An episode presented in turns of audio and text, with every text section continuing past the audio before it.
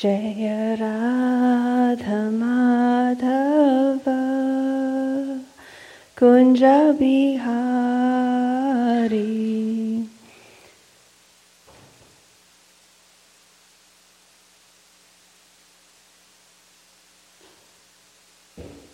गोपीजनवा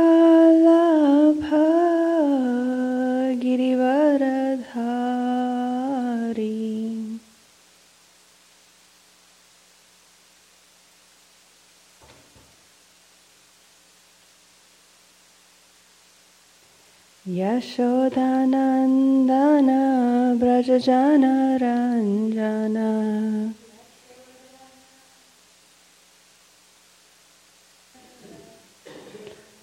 Jammu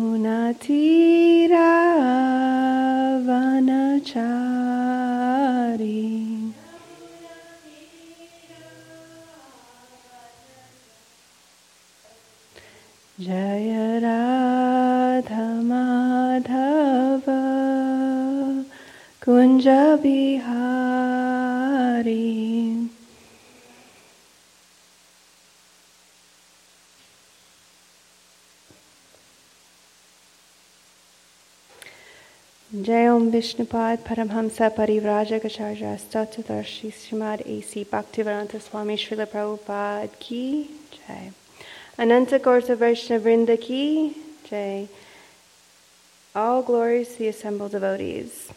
All glories to the assembled devotees. All glories to the assembled devotees. All glories, all glories to Shri Guru and Gauranga. All glories to Srila Prabhupada.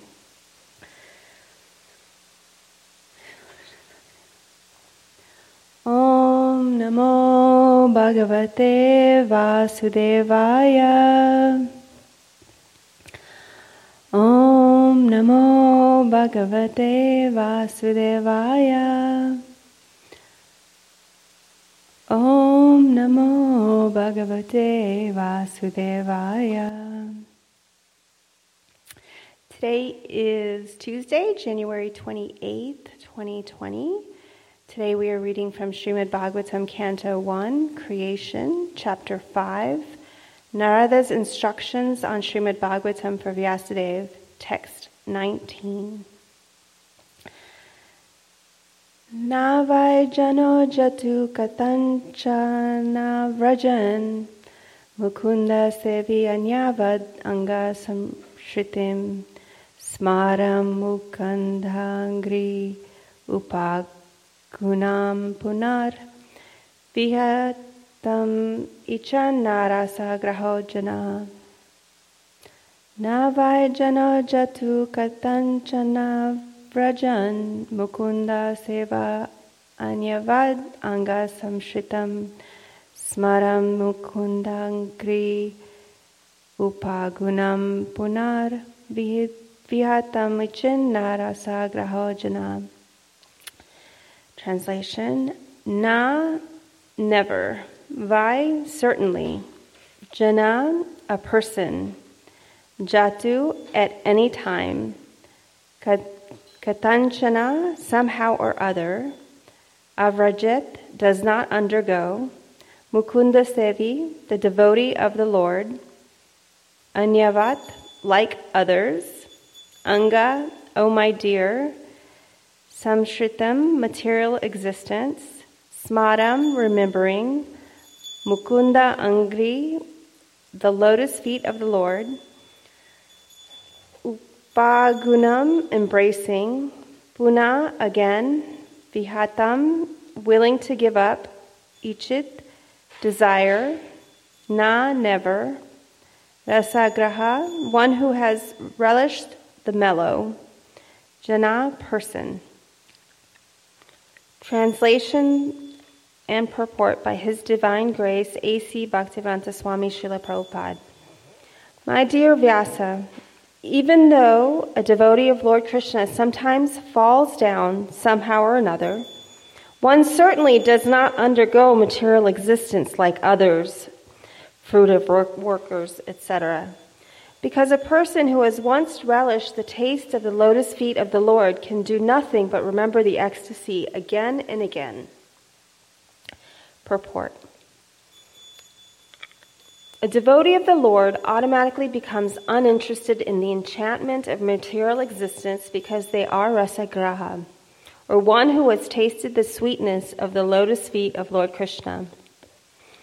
There are certainly many instances where devotees of the Lord have fallen down due to uncongenial association, just like fruitive workers, who are always prone to degradation. But even though one falls down, a devotee is never to be considered the same as a fallen karmi. A karmi suffers the result of one's own fruitive reactions, whereas a devotee is reformed by chastisement directed by the Lord Himself. The sufferings of an orphan and the sufferings of a beloved child of a king are not one and the same. An orphan is really poor because they have no one to take care of them. But a beloved child of a rich person, although they appear to be on the same level as the orphan, is always under the vigilance of their capable parent. A devotee of the Lord, due to, the, due to wrong association, sometimes imitates the fruit of workers. The fruit of workers want to lord it over the material world. Similarly, a neophyte devotee foolishly thinks of accumulating some material power in exchange for devotional service. Such foolish devotees are sometimes put into difficulty by the Lord Himself. As a special favor, He may remove all material paraphernalia. By such action, the bewildered devotee is forsaken by all friends and relatives, and so they come to their senses again by the mercy of the Lord and is set right to execute their devotional service. In the Bhagavad Gita, it is also said that such a fallen devotee, that such fallen devotees are given a chance to take birth in a family of highly qualified brahmanas, or in a rich mercantile family. A devotee in such a position is not as fortunate as one who is chastised by the Lord and put into a position seemingly of helplessness. The devotee who becomes helpless by the will of the Lord is more fortunate than those who are born in good families. The fallen devotees born in a good family may forget the lotus feet of the Lord because they are less fortunate. But the devotee who is put into a forlorn condition is more fortunate because they swiftly return to the lotus feet of the Lord, thinking themselves helpless all around. Pure devotional service is so spiritually, spiritually relishable that a devotee becomes automatically uninterested in material enjoyment. That is the sign of perfection in progressive devotional service. A pure devotee continuously remembers the lotus feet of Lord Sri Krishna and does not forget him even for a moment, not even in exchange for all the opulence of the three worlds. Om Agyana Tivrandasya Gjanajana Shalakaya Chakshurul Militam Jaina Tasmai Sri Guruve Namaha. I was born in the darkest ignorance, and my spiritual master opened my eyes with the torch of knowledge. I offer my respectful obeisances unto him. Sri Chaitanya Manovistam Stapitam Jena Bhutale Swayam Rupa Kadamayam Tadatit Swapadantikam. When will Srila Rupa Goswami Prabhupada, who has established within this material world the mission to fulfill the desire of Lord Chaitanya, give me shelter under his lotus feet. I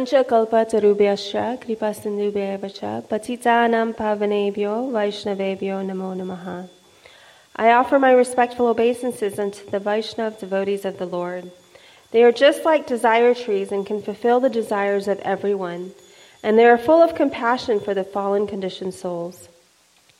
Jai Shri Krishna Chaitanya Prabhu Nityananda Shri Advaita Gadadhar Shrivasadi Gaura Bhaktavrinda.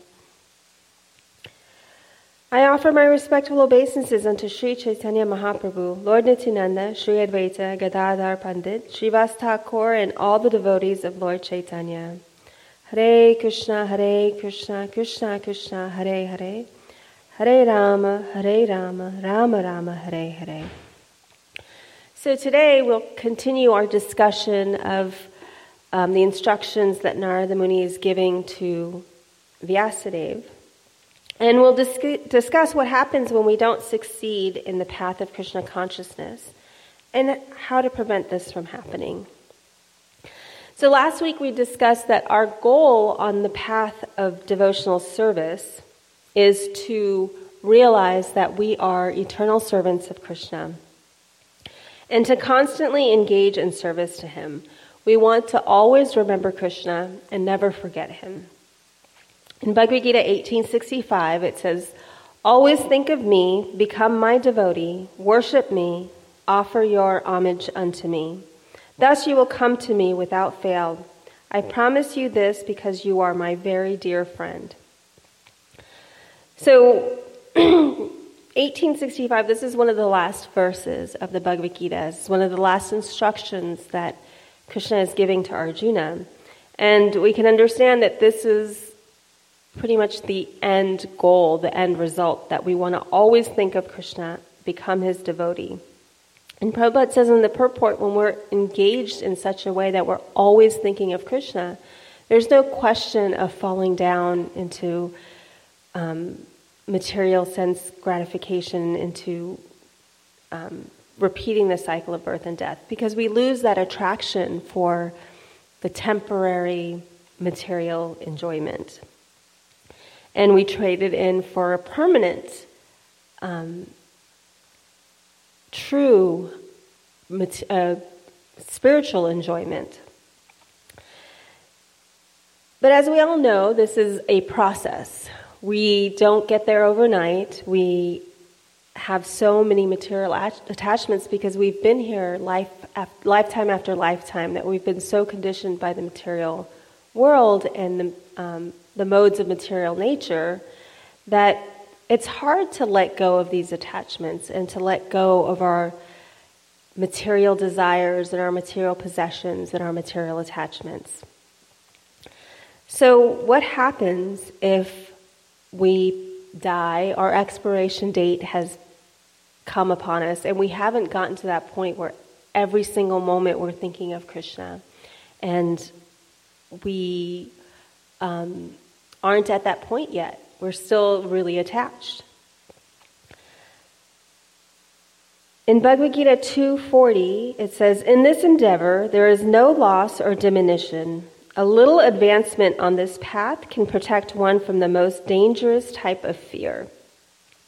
And Srila Prabhupada explains in the purport of this verse that any work begun in Krishna consciousness has a permanent effect, even though not finished.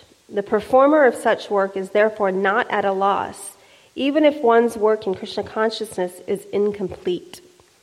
1% done in Krishna consciousness bears permanent results, so that the next beginning is from the point of 2%.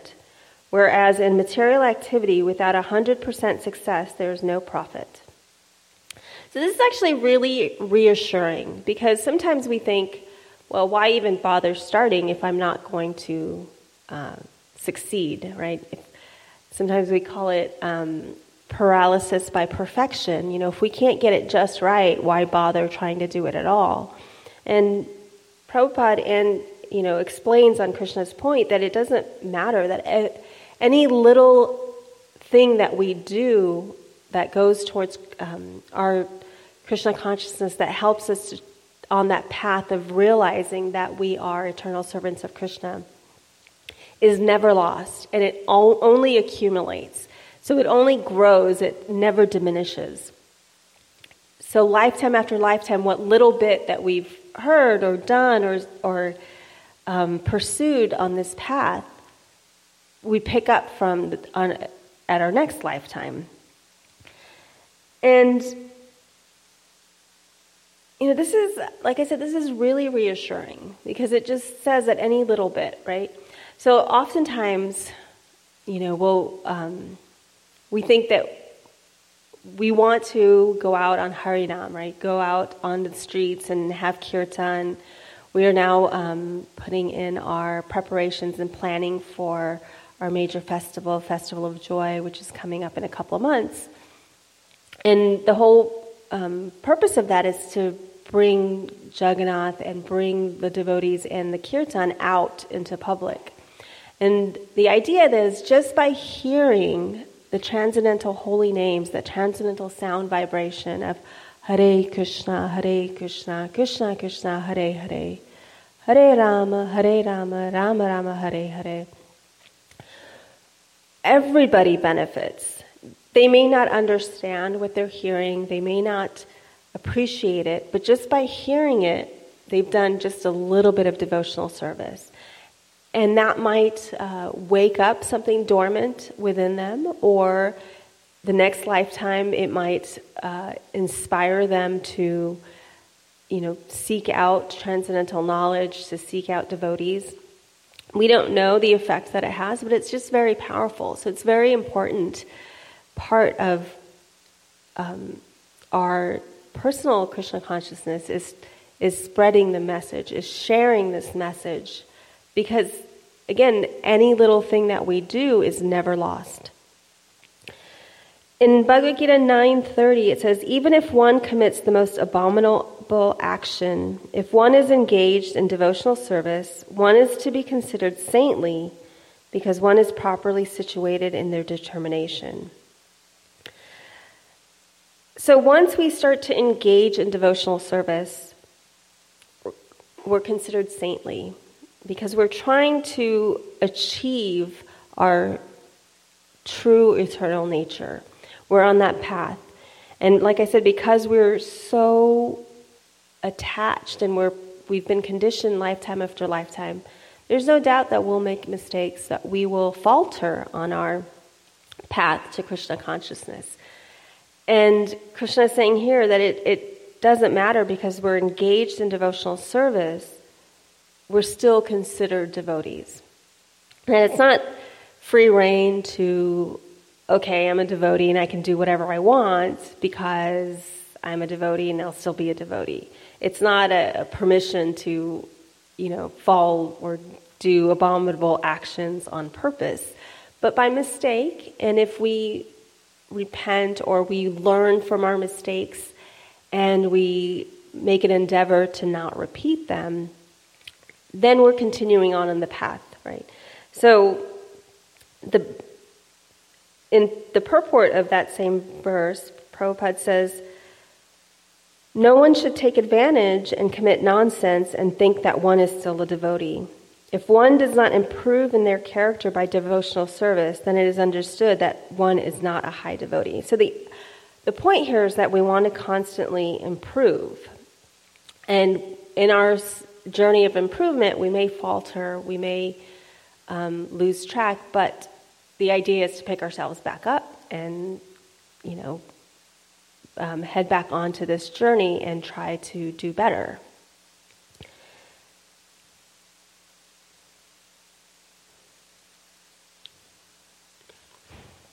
In Bhagavad Gita 642 through 644, Krishna says, if, unsex- if unsuccessful after long practice of yoga, one takes one's birth in a family of transcendentalists who are surely great in wisdom.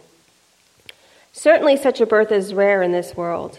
On taking such a birth, one revives the divine consciousness of one's previous life and one again tries to make further progress in order to achieve complete success.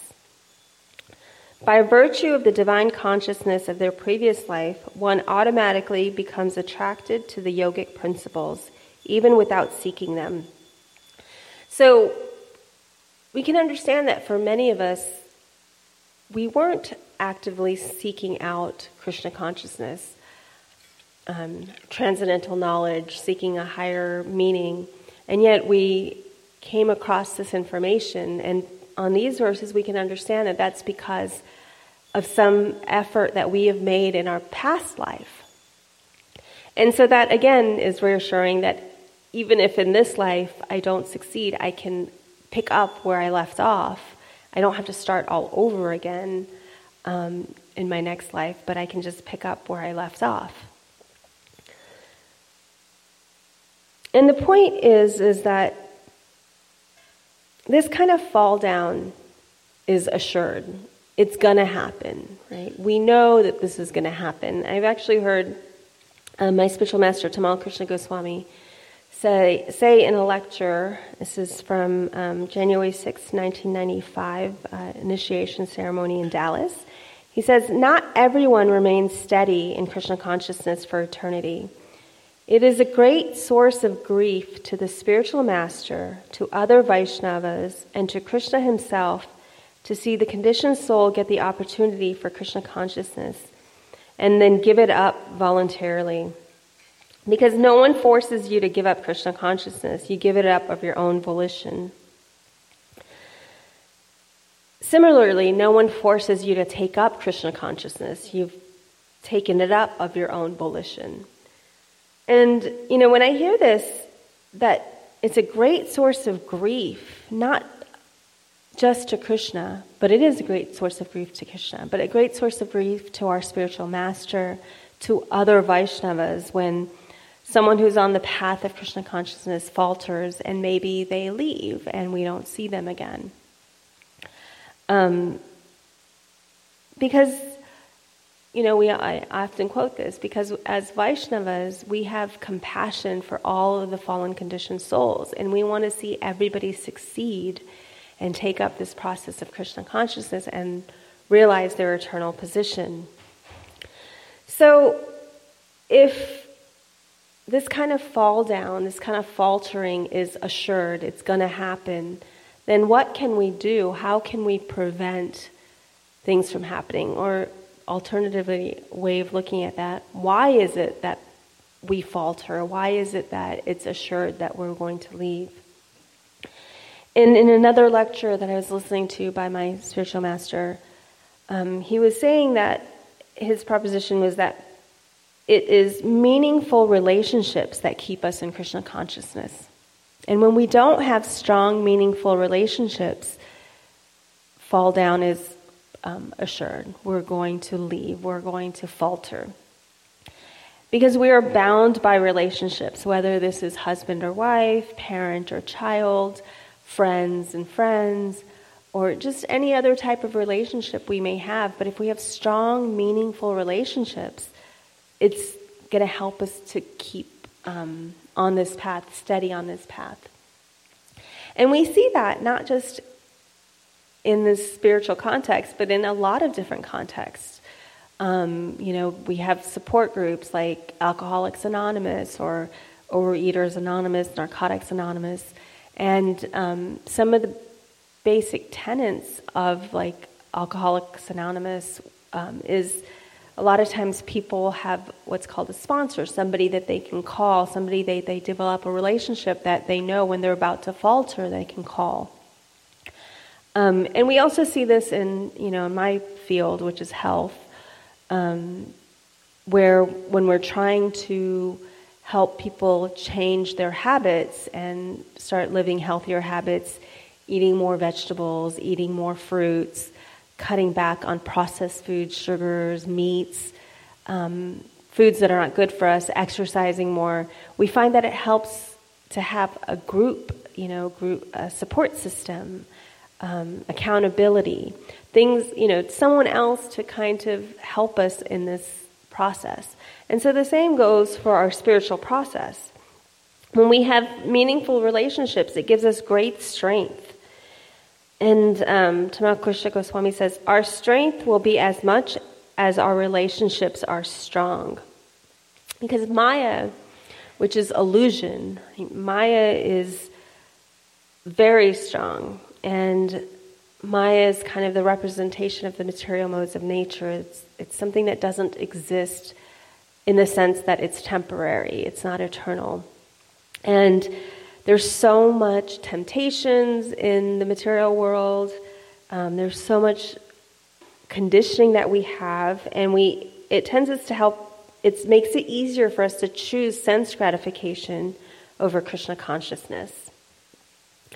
Um, because, as we've mentioned before, sometimes, you know, something that's really good for us can be like poison in the beginning which then turns out to be nectar in the end. So when we have to let go of or, or, decrease our amount of sense gratification, how much we're pursuing material pleasures, material attachments, material possessions, it can be a little painful because it's like, well, that feels good. I don't want to let that go. And when it comes to Krishna consciousness in the beginning, it's very tough. It's difficult to follow, you know, some of the rules and regulations. Like if you're used to eating meat, it's difficult to cut meat out and have no meat, fish, or eggs. If you're um, used to being able to drink or, you know, even coffee, no intoxications can be very difficult. If you're not used to meditating, chanting, you know, japa mantra meditation can be very difficult. So, one way to help us through that is, is developing strong relationships. Associating with devotees can provide us the strength to choose Krishna over Maya. And we do this because we can see each other's examples. We can take inspiration by each other's struggles and how we overcome them. It provides us hope that we can also succeed in Krishna consciousness. And we learn how to take shelter of Krishna's energy and how to be free from illusion. So, you know, when we we all have our struggles. You know, everybody wants to present themselves as you know, the perfect devotee. Oh, yes, we're, you know, always thinking of Krishna. Everything that we do is for him. But in reality, at least for me, I mean, I'm on that path, and I can't honestly 100% say that every moment of my day is um, dedicated to Krishna, is, is enveloped in thoughts of Krishna. There are times, you know, I, I'm I'm happy to say um, that more of my day is spent thinking about Krishna than not. You know, so in a 24 hour day, you know, like whatever, one would think eight hours sleeping, but I don't sleep that much. So, you know, let's just say 16 hours, at least more than eight hours, I'm pretty sure I'm thinking about Krishna in one way or another, how I can provide, you know, some service to him. What can I do? chanting my rounds, reading. Um, these things are really important. And associating is really important, right? This is the point that my guru was making in this lecture that association with devotees is really important.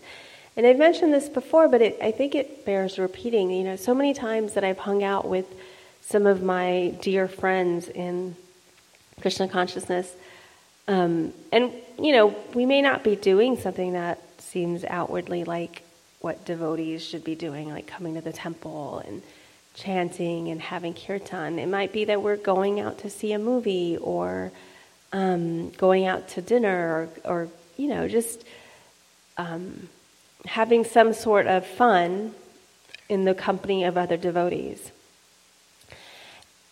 And what inevitably ends up happening is we talk about how Krishna is affecting our lives, how Krishna has shown up in our lives, how Krishna always comes into the conversation. I remember one time I had a few friends over and we were watching um, movies, like it was over Christmas break, so we were watching some Christmas themed movies. And we got done watching it, and we ended up, the idea was to watch like, I don't know, a couple of two or three movies. And we ended up watching one movie, and uh, talking for two or three hours about different things in Krishna consciousness, different struggles that we have, um, some wins that we've had, you know, like how we've succeeded in certain struggles. And it was just, it became a completely different afternoon than what I had thought it was going to be. It was so much better, right? Because in the company of devotees, we can't help but talk about Krishna. In Bhagavad Gita 10:9, Krishna says, "The thoughts of my pure devotees dwell in me. Their lives are fully devoted to my service, and they derive great satisfaction and bliss from always enlightening one another and conversing about me." And I have to say, I find this to be very true. Like, whenever I I go out and I have um, a good time with you know friends that may not be so spiritually inclined and there's no doubt, I have a good time with them, we have good conversations.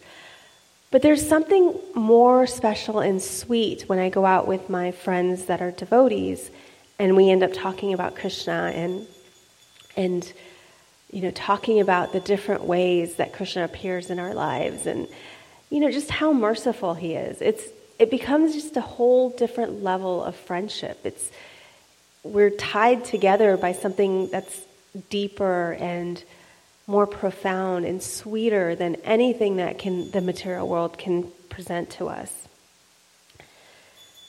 So, this is really important. We need good association. We need these kinds of relationships in our lives in order to be successful on this path of Krishna consciousness. Remember, we said that this is of our own volition that we're here in Krishna consciousness. So, if we want to succeed, you know, again, why are we here? Why did we choose to be, uh, put ourselves on this path of Krishna consciousness? And it's to to gain something higher than we, ha- we can in the material world, right? To gain Krishna, to understand that we are eternal servants of Krishna.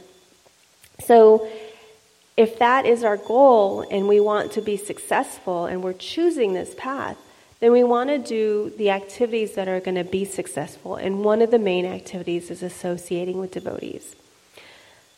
By associating devotees, we also learn to discriminate when material f- facilities are a blessing or a curse. Something is considered a blessing when it brings us closer to Krishna, and something is considered a curse when it um, takes us away from Krishna or it gets us further entangled in material nature or, you know, brings us closer to sense gratification. And sometimes that's not so easy to, to distinguish because for one person, you know, they can have as much wealth as, I don't know, like, um, I'm thinking Trump because he's a wealthy man. So they can have as much wealth as Trump and still be unattached, right? The, the money is there, it's all great, and they're using it in the service of Krishna and everything that they do. So they're not affected by that wealth. Whether or not they had the money or they didn't have the money, their lives would not really be that different in terms of internally what's going on, how they're presenting themselves. But somebody else can have that same amount of wealth and become very attached, become very proud, and think, "Oh my God, look at all this money!" And they, you know, may spend on extravagant things. It's the same thing with um, material um, appearances of pleasure. Like for one person, um, having you know a really nice house comfortable bed. It can be Maya. It could be entangling in sense enjoyment. For somebody else, it's just another way of supporting them in their Krishna consciousness. And, you know, it's just for someone who may have some aches and pains, having a comfortable bed can help alleviate some of those aches and pains. And so they can do more service and they're able to do more and feel better. Whereas somebody who's maybe a stronger body may not need as much, you know, a soft bed. They can sleep on the floor, and you know, it doesn't really affect their physical um, energy levels and what they're able to do. So, Krishna and the Guru and advanced devotees are able to make this distinction.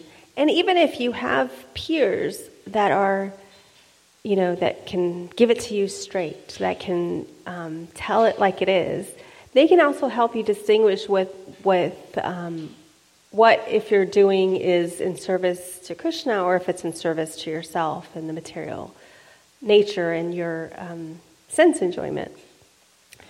Because it's never the same for two people, right? Every, each one of us are very unique, and we're unique in what our services are, we're unique in what our needs are. And we have to be able to distinguish those things. And it's hard to do ourselves because we can, I know I can, I can do a lot of mental gymnastics and, you know, justify something because I want it. Um, or I can have someone reflect for me and say, really, is that absolutely necessary? Or are you, um, you know, just trying to find some excuse to enjoy materially? And we have to be very careful of that because even the smallest bit of material enjoyment seeps into our lives and it can cause big disruption, right?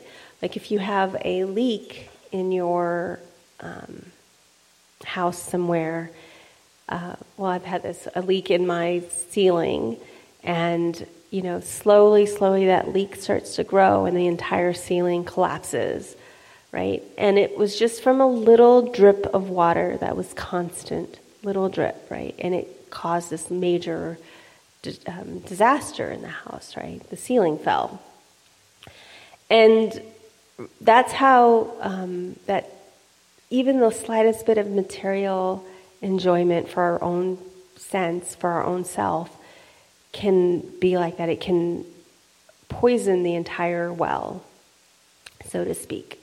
So we want to be very careful of that. So why um, why is it difficult to associate? You know, we know that if we extend ourselves for the benefit of others, we actually benefit.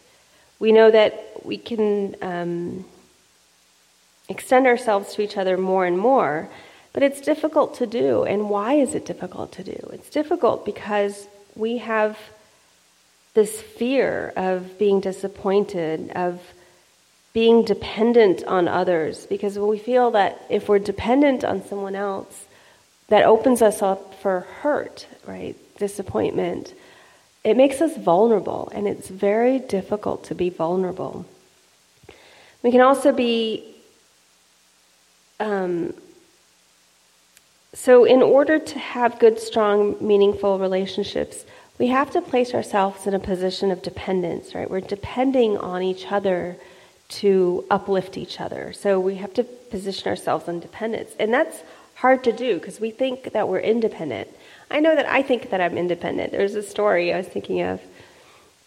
Um, I, I think it happened last year or the year before, and I was I was just having a conversation with a friend of mine that I was like, yeah, I'm just like super independent, and I don't think you know I need anybody, and you know I'm good.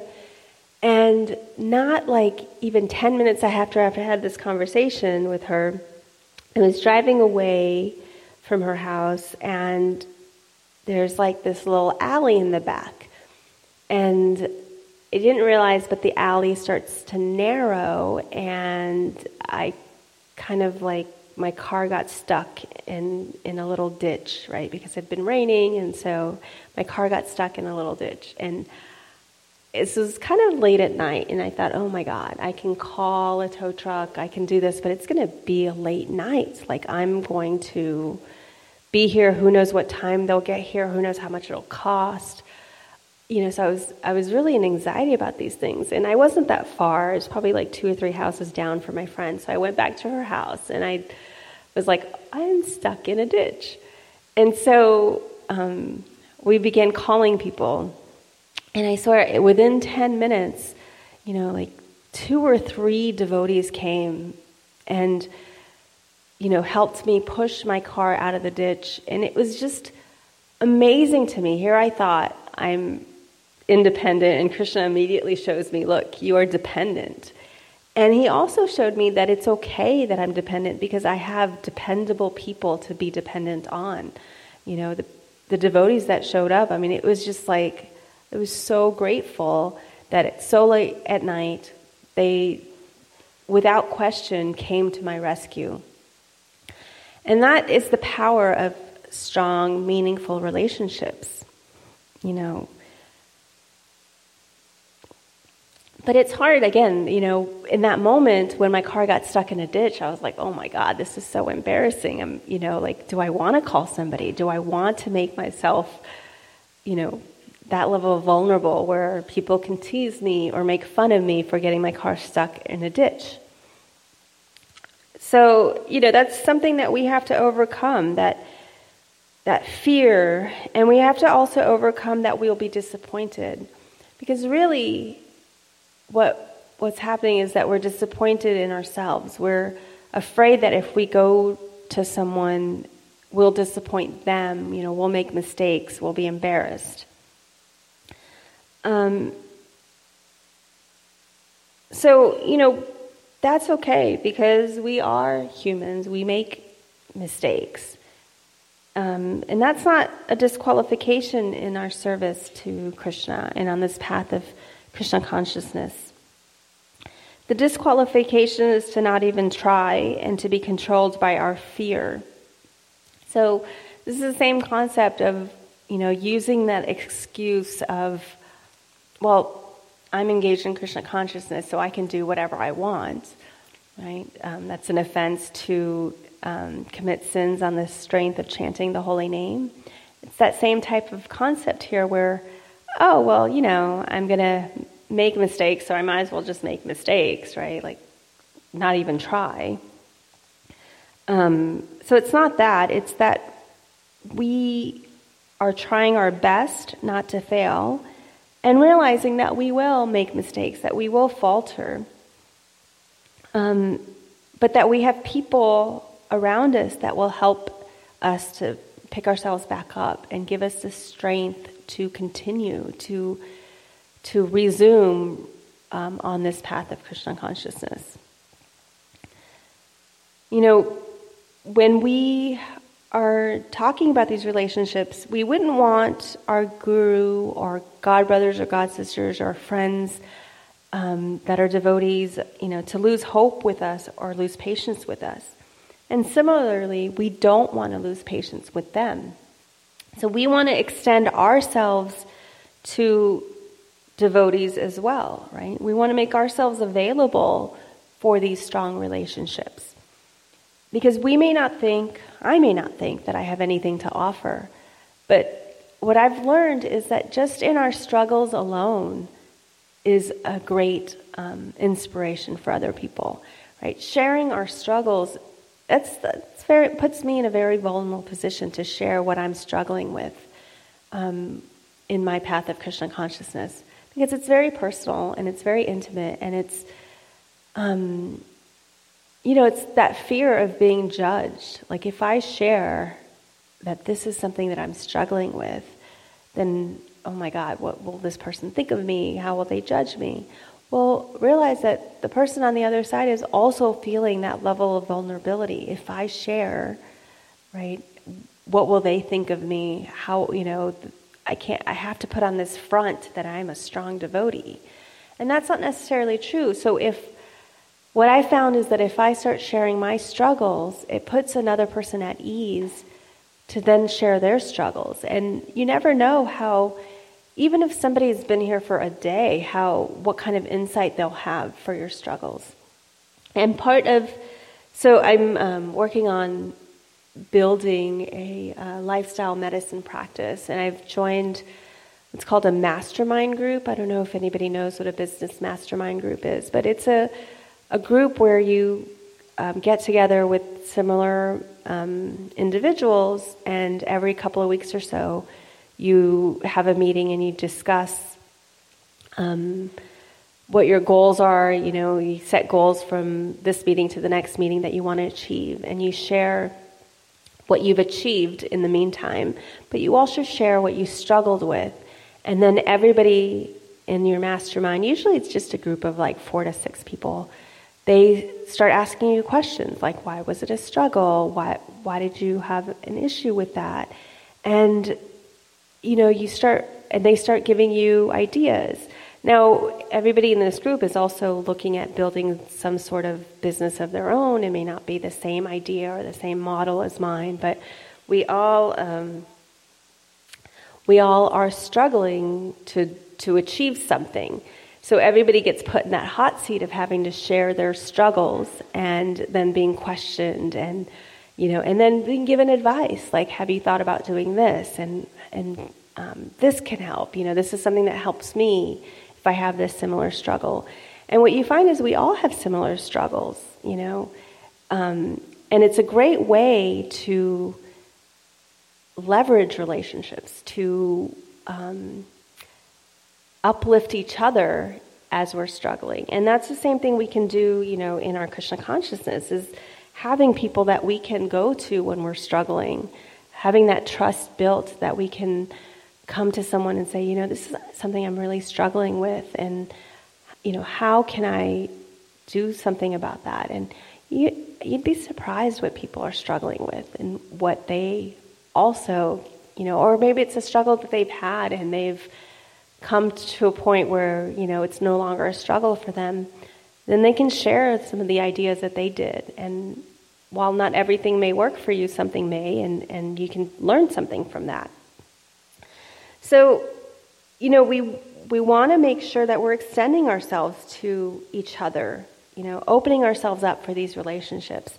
And the Nectar of Instruction, you know, talks about the types of loving relationships amongst devotees, and there are six kinds of exchanges, including revealing one's mind and confidence.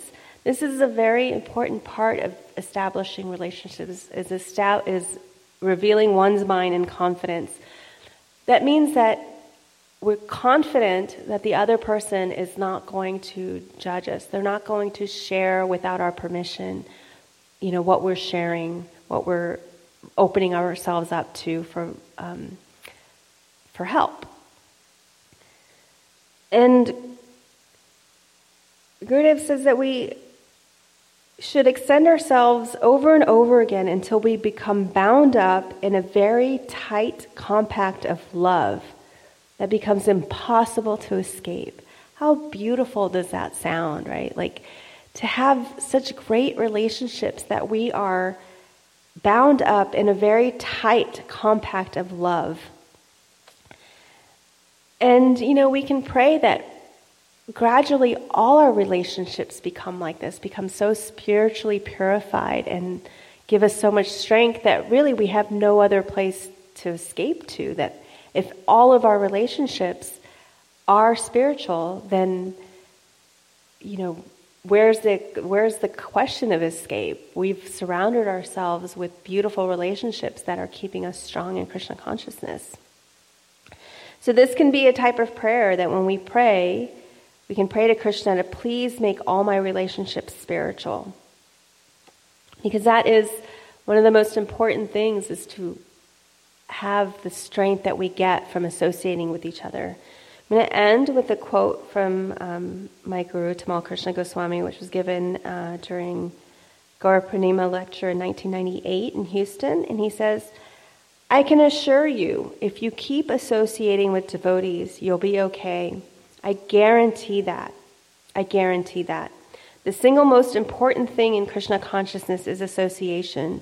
It is more important than everything else. Because with association, everything else is sure. You can't keep associating with devotees unless you remain Krishna conscious. It forces you. That's the whole reason for this movement. That's why Prabhupada built these temples. That's why he did everything. To guarantee we would associate with each other. You just have to associate together as much as possible, one excuse or another by one means or another, find an excuse to associate with the devotees. So, with that, I ask um, Are there any questions?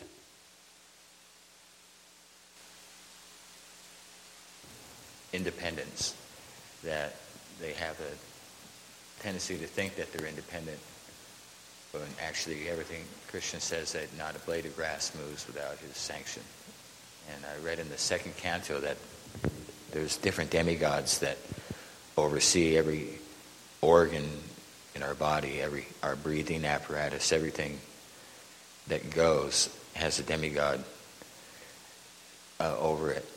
So was wondering, like in the medical profession, they're always trying to move things around to make people healthy, so to speak. You know, antibiotics to kill things, and then maybe ch- change organs. You know, liver transplants. So, how are people independently? You know, the doctors, the you know physicians, are they able to sort of change the laws of nature? Are they able to override the the rule of God and, and make things change people's karma. You know, like they're going to die, and then they just take an organ out of a young person and stick it in. They get, they make they give them more lives. Uh, what, it, what, how is uh, the control of God in in that uh, arena? So doctors would like to think that they can overcome the laws of nature and overcome God and control these things. But actually, we can understand from our understanding of the scripture that this is actually all dependent on Krishna anyway, because in Bhagavad Gita, he says, I am the intelligent of the intelligence, right? So even to have that idea of switching out organs, of, um, that? Of, um, you know, certain medications can treat certain things, even that knowledge comes from Krishna. It's dependent on Krishna. And, you know, from an inside perspective, there is no medical treatment that's 100%. You know, everything has side effects. There's percentage, we go by percentages, right? Like, there's a 90% chance that this cure will work. There's a 10% chance it won't. And we don't even know what determines the 90% versus the 10%. You know, some of some treatments that are recommended, it's like 50% of the time, you know, 60% of the time. And I was just having this conversation that sometimes doctors act like they know, like they, oh no, this is the way you do it. Internally, every single one of us have so many doubts. We have so many questions about is this the right thing for this person? Will it work? We don't know, right? Um, and I come from a position where I acknowledge that, and I feel that it gives me so much more power because when you admit or you realize that you don't know something, you make more of an active endeavor to seek out more knowledge. But when you think you know something, you, nobody's looking to get more knowledge. I already know that. You don't need to tell me, I know that. Right? So they're not open to learning anymore. Um, so, from my perspective, you know, I, I don't mind admitting what I don't know. And I'm the type of person that I'm never going to tell you, this is your treatment, this is what you need to do. It's more that this is what I feel or what I know to be effective. You know, what is it that you want? These are the risks and benefits of it. You know, even simple medication like antibiotics, right? We think, oh, antibiotics, there's no harm. We're finding out there's so much harm in antibiotics that it can actually be the, like, children that have been treated with antibiotics, I think even if they've only had one or two courses before the age of two, they found that they're more prone to asthma, to immune, autoimmune disorders later on in life, just by taking some antibiotics. Because, you know, there's a whole system of bacteria that live in our body. And we're just now learning about that. Right? This, they call it the microbiome. Um, it's another buzzword in medicine now. And each cell in our body has like 10 trillion bacteria, species of bacteria living on it. And we have like, you know, 10 trillion cells. So you can imagine there's almost more bacteria, living entities on our body than there is one human soul, right? So they control those, like as humans, we depend on the bacteria to keep us alive. We're not even independent in that sense. Right? So, you know, the bacteria control our digestion, it controls our immune system.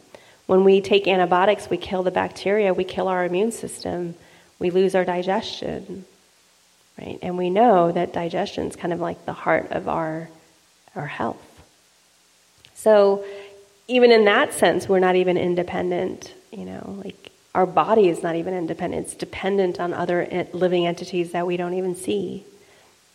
So I was, when I found out about the, the microbiome, I thought, oh, when we eat prasadam, we are feeding 10 trillions and trillions of living entities prasadam.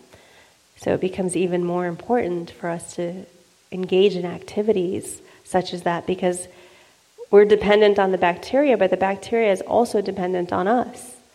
Right? They're dependent on us to eat the right foods, to do the right things, to do the engage in the right activities.